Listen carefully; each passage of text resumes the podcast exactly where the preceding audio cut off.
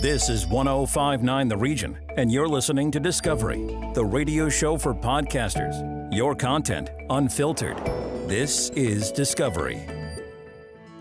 This is Mental Health Moments, the podcast dedicated to breaking down barriers and sharing your stories. Brought to you by 1059 The Region. Hey there, and welcome to another episode of Mental Health Moments, hosted by yours truly, Phil McCabe, and brought to you by 1059 The Region. It recently came to my attention that there's an investment of money from the Ontario government to combat bullying. And, you know, in the interest of full disclosure, this is something that warmed my heart. Uh, for a very long time, I experienced bullying, probably through my entire scholastic career, which is unfortunate, but that's not the point. Joining me today to discuss this and really talk about what this all means and a, a, bigger picture scenario is Lawrence Barnes, the president and CEO of the Learning Disabilities Association of Ontario. Lawrence, thank you for joining me today. Phil, thank you for having us. Very glad to be here, and hopefully we can uh, be some value to all your great listeners. Absolutely. So, right out of the gate, can you explain for anyone that's not aware, what is the Learning Disabilities Association of Ontario? So we really are a, a kind of Juliet organization. From a provincial side, I work a lot on advocacy. Um, so through COVID, worked a lot with the ministry around the work at home environment for students, privacy issues that they have kicked up. But we also have 13 chapters who are spread across the province. They're bricks and mortar operations and they deal directly with parents, students, and adults with support services ranging from reading tuition, math tuition, social skills through to summer camps, employment programs. It's because an LD is for life. And therefore, we support people in the province throughout that journey, wherever and whenever they may need us, which may be intermittently or maybe in a more severe case, a more constant support. Because I'm curious more than anything, piggybacking off of that, uh, thinking back to my own scholastic career, you know, I was presented with a scenario where I got a laptop because I had a learning disability and I had software to help me facilitate the the transcription of notes and stuff. Is that the sort of thing that LDAO gets involved in and and tries to help schools figure out how they they handle the logistics of making stuff like that happen? Not so much. So more if you think assistive technology, which has come on a great deal because of course when my boy went through it, you know, everyone got a laptop and Dragon, and that was the software that you spoke into and it typed for you, and that was going to help you. Um, schools are still using assistive technology, but of course, Google Read Write on your phone now can react to your voice way better than anything on that laptop ever did. So we're more in the in the position, Phil, of saying, how do we help parents to understand the technology so they can help kids at home? How do we help those kids to understand the technology because often schools give them the technology, but aren't as good on training them to use the technology to the best of its ability. Um, but also, we're there to supplement those gaps. So when people have got a learning gap, so say they're in grade four reading at a grade two level, we we can offer support to bring that student closer to grade level and hopefully change their trajectory in the classroom. Okay, well, that makes sense. Uh, but this kind of brings us to why we connected, and I'm very excited about this. Uh, I read a press release that said Ontario is giving about $70,000 to the Long Term Disabilities Association of Ontario to, quote, help build safer and more inclusive classrooms in Ontario for students with special education needs. First of all, what does this investment mean to your organization? And is there a plan for this money, or is this money going to help the organization just further the goals you already had in place? Great question. so, generally, we're not government funded. And this money, um, any money I've ever been involved with out of the Ministry of Education, there's always a very distinct agreement and plan. So this money is earmarked to create resources on an online platform we already have for teachers.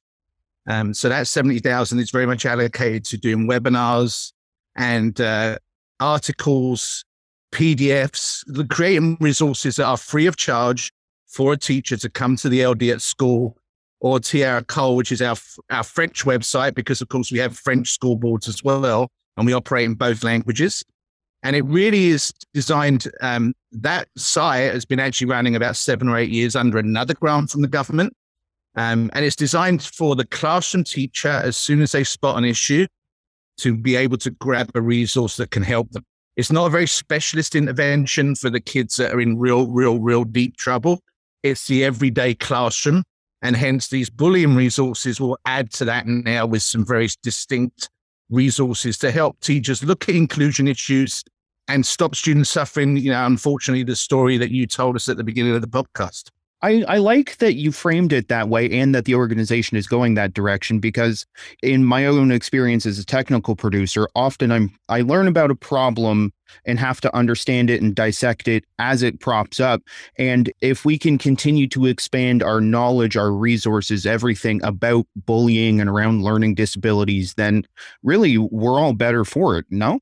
Oh, absolutely. Um, you know, and, and you hear the word inclusion a lot. Um, I tend to prefer the word community. And the reason I say that, Phil, is that sometimes when you're thinking about including someone, it almost sounds like you're making an effort because they don't deserve to be in there just as their normal person. Um, so I prefer community because inclusion should be a result of a school community. And of course, the other issue is um, and by the way, the ministry does lots of work around bullying in lots of other ways. This is one project. Um, so I want to make that clear. But from an LD, an LD perspective, kids with learning disabilities, the first thing you've got to recognize is it's an invisible disability. So, of course, if someone's in a wheelchair, it's not too difficult for a teacher to say, hey, listen, Sally's in this wheelchair. We're going to need to be extra careful. We're going to need to leave spaces for her to move around the club. You know, it's easy to deal with when a kid has dyslexia, as an example, and is struggling to read, unfortunately, the labels aren't as kind normally as they may be to a physical disability. And, you know, next thing that kid's labeled lazy, dumb, disruptive, you know, all those negative connotations.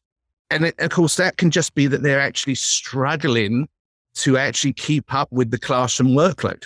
I wanted to pivot a little bit. Obviously, this is a step in the right direction, especially when you think about uh, the point in the press release that I read that said that it's going to for or I don't want to say force, but it's going to make it so school boards have to have an updated bullying policy in place. The argument could be made that this still isn't enough. So my question for you is when you think about the future, what does a safe community or school community look like to you? Okay, Phil. So let me break that down into two bits. First, you talk about is there enough being done?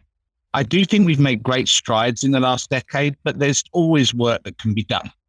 Primarily because we learn more as well. The science moves around learning disabilities and you know maybe other things that affect the field.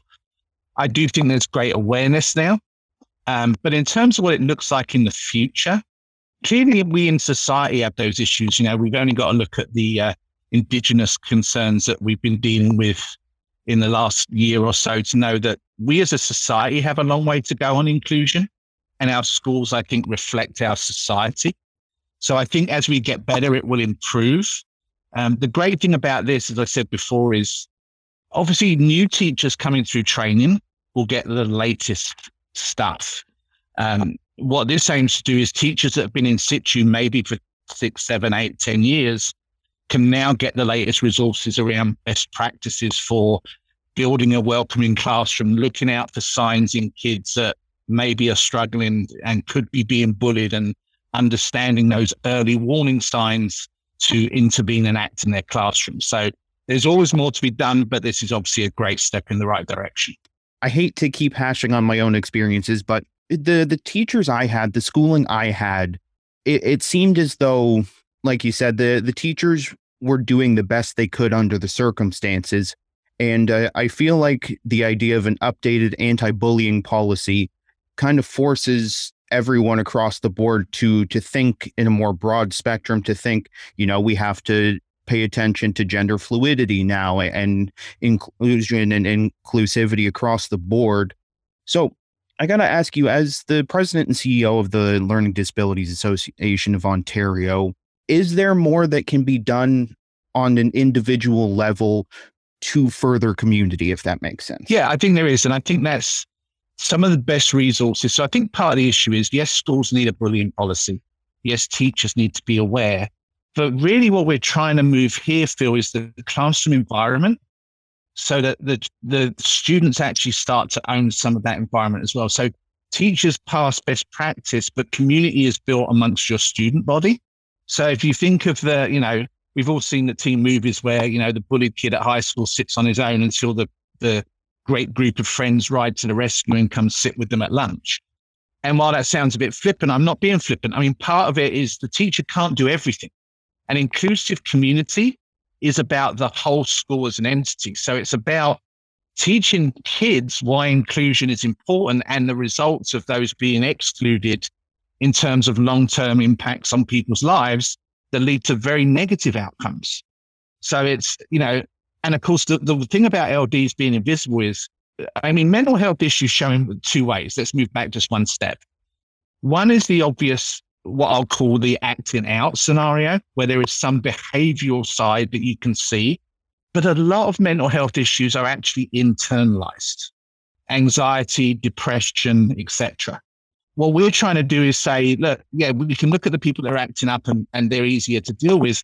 But mental health, as we've all learned through COVID, the internal one is the more deadly one. It's the more difficult one to deal with. So an inclusive community has to be welcoming people in such a strong way that even those that have those issues feel safe to talk to teachers, talk to mental health professionals in the school, and maybe even talk to their peers because the environment in the classroom is supportive to those kids. But let's talk a bit to the example you gave me at the beginning in your own story. So when you got given that laptop, and my boy was in a similar position, he's in his 20s now, but he was there as well, Phil. Unfortunately, in schools, when you're different, you almost have a target painted on your back. Kids can be cruel, right? Not always intentionally, not necessarily because they know any better, but there's peer pressure. There's all the things that we know that are at play in a school environment. The greatest story I ever heard was I was ta- I was actually on my podcast. I was talking to a student and said, "What was the greatest thing a teacher ever did for you in the classroom?" She said, "Well, you know, I was." He was aware there were whisperings, and every time my laptop came up, it was either why does she get one and I don't, or is she cheating, and you know, etc. So this teacher went out the way to take the whole class in a you know discussion group, and went up to someone with glasses and took their glasses off and then said, and the name's not correct, but it doesn't really matter. Okay, do you really think that Mohammed would be able to read if he didn't have his glasses? And the class will go, well, no, clearly, ma'am, he needs the glasses to read. Okay, so if I give him his glasses back, is he cheating? No, because he can't read without them. Well, that's why Alicia has a laptop. That laptop to her is the glasses to Mohammed. She says the whole year in that classroom changed on that little moment because her peers looked at it completely differently. And that's still the root cause changes we're trying to get to. Lawrence, before I let you go, I have a, a, pseudo tradition on the show, and I hope you'll indulge me. If there's someone out there that's struggling with a, a mental health concern, whether they they be someone with a learning disability or otherwise, what would you like them to know? Um, it sounds so trite because, firstly, you're not alone.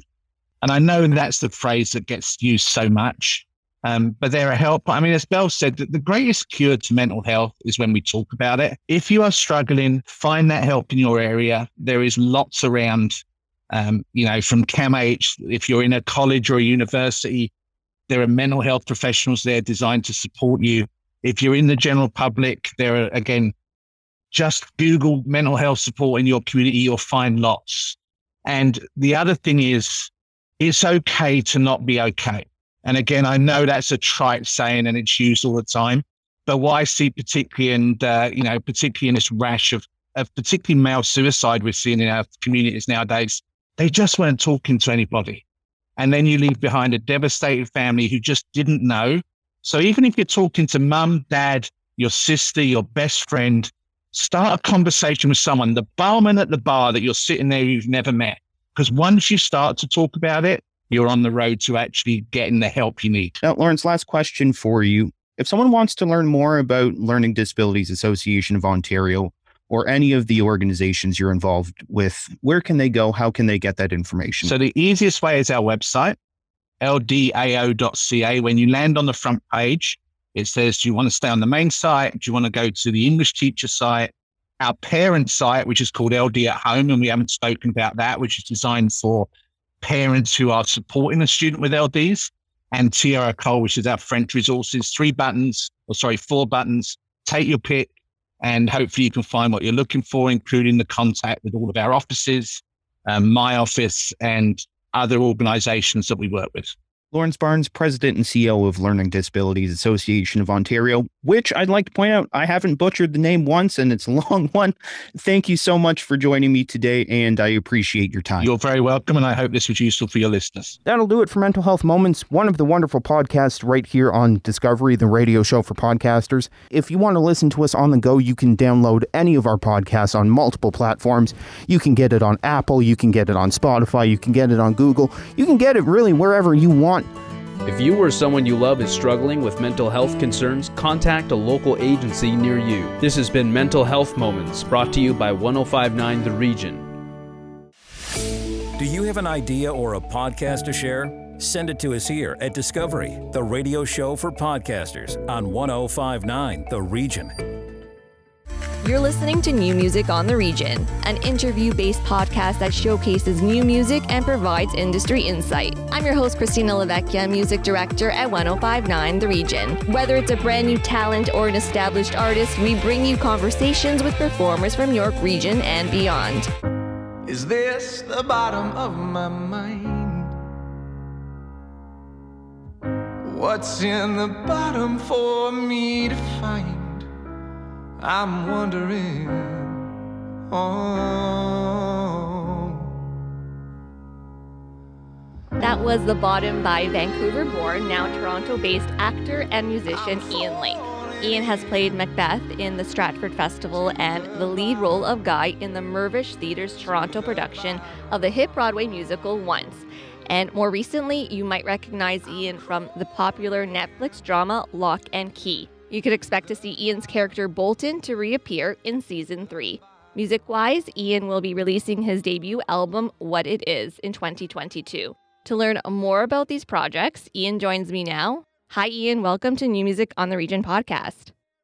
Hi, thanks for having me on. So, as an actor and musician, you are currently involved in some very exciting and big projects. But before we get into Mhm. them, did acting or music come first for you? Oh, acting came first, definitely. Um, music was something that I was interested in. I was, you know, the singer in a band in high school, but it was like, yeah, I didn't play any instruments. I just sort of yelled into a microphone. um, so acting was acting was when I finished high school. Uh, acting was the first interest that I explored, and then really quickly I saw that it could be something I, I pursued a career in, and so that was where I put my focus. And music was just sort of a hobby uh, is at the start. And is there a specific um, project in your acting career that inspired you to pursue music a little bit more seriously?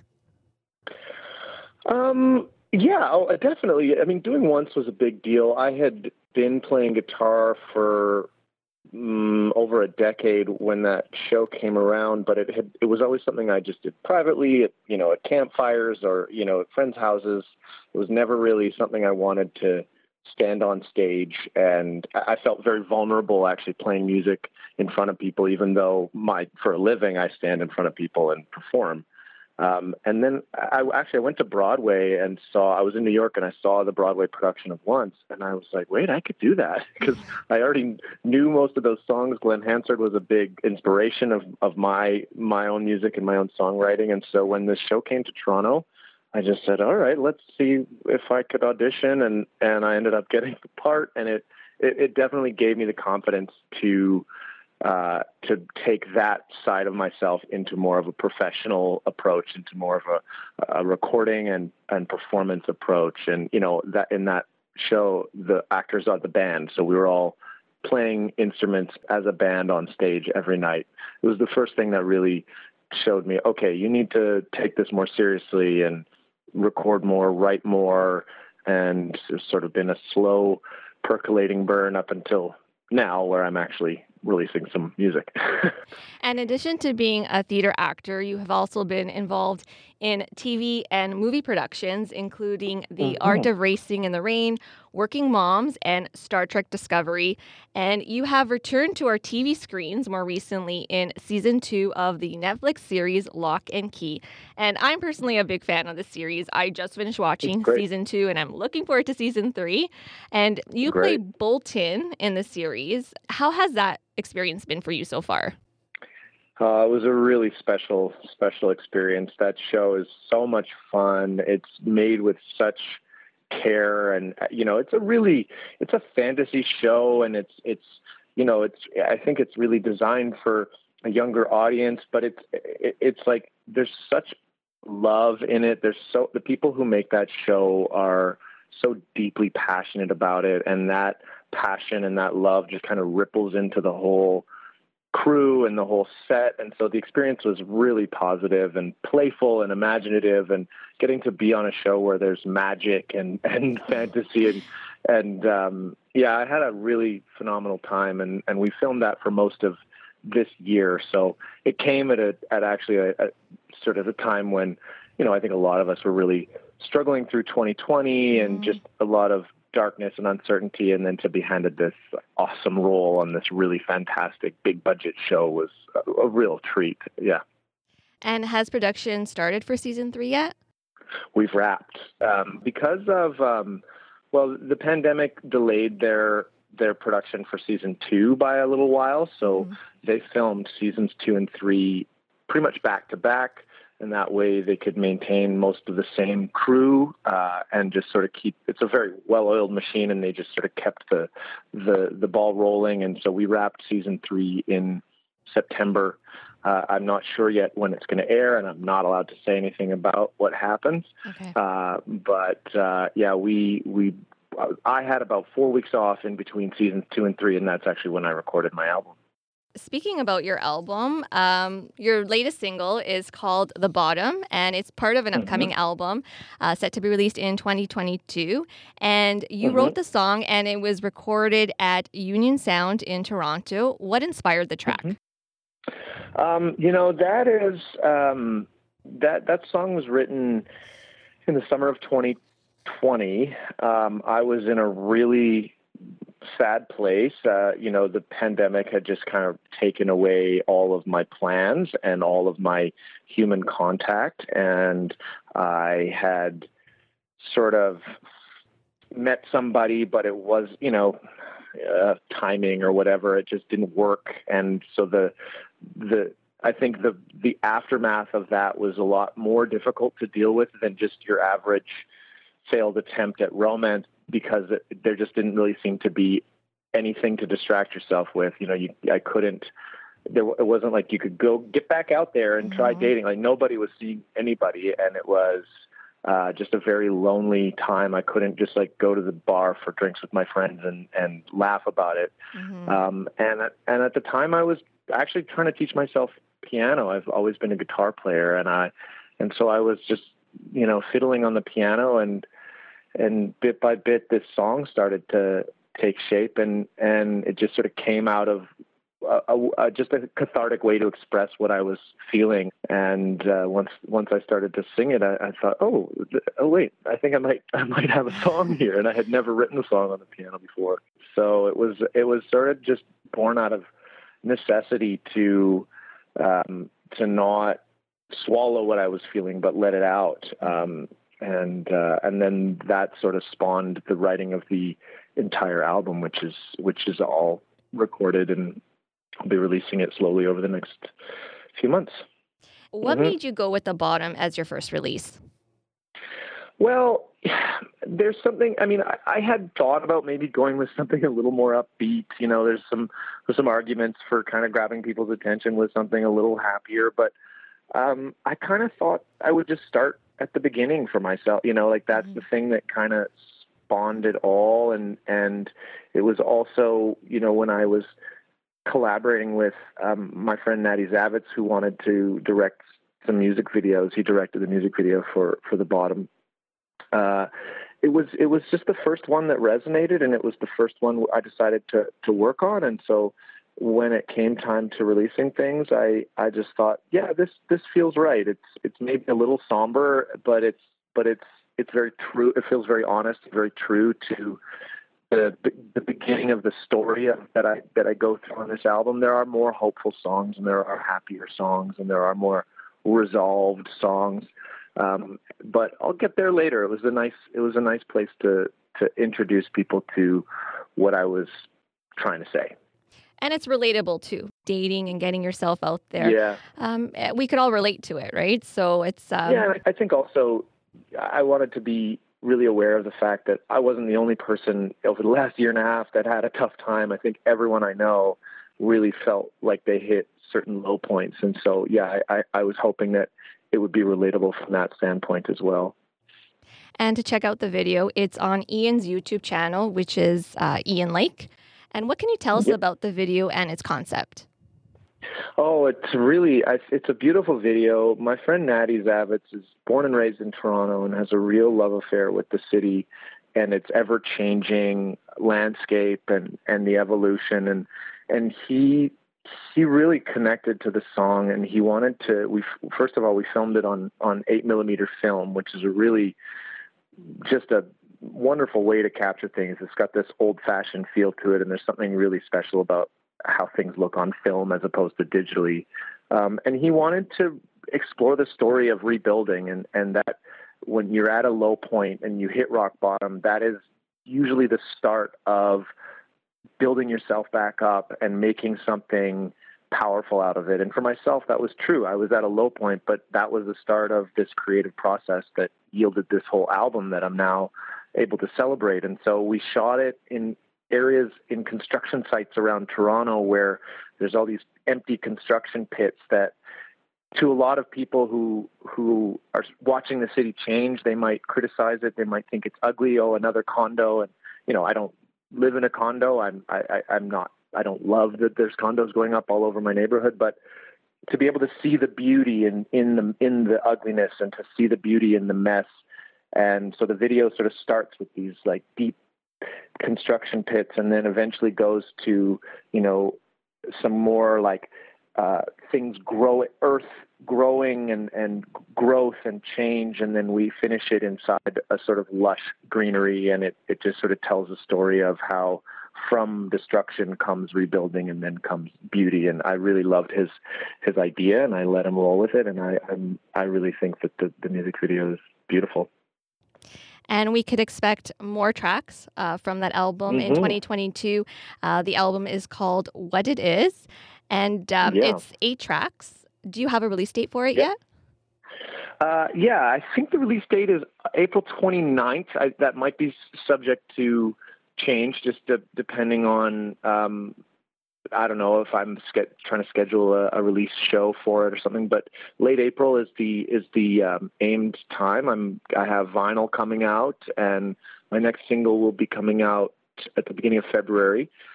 Um, just on letting the holidays go by before I to not compete with Christmas music. yeah, and um, and uh, I'll have four singles coming out, one in early February, one in mid March, and then my fourth single will come out with the album at the end of April, and uh, yeah, the, the album is eight eight tracks, and it's a pretty eclectic mix of sounds and a lot of amazing guest artists on there, and and uh, and I I hope people are really going to love it. And do you have plans to tour the album or have any upcoming performances planned?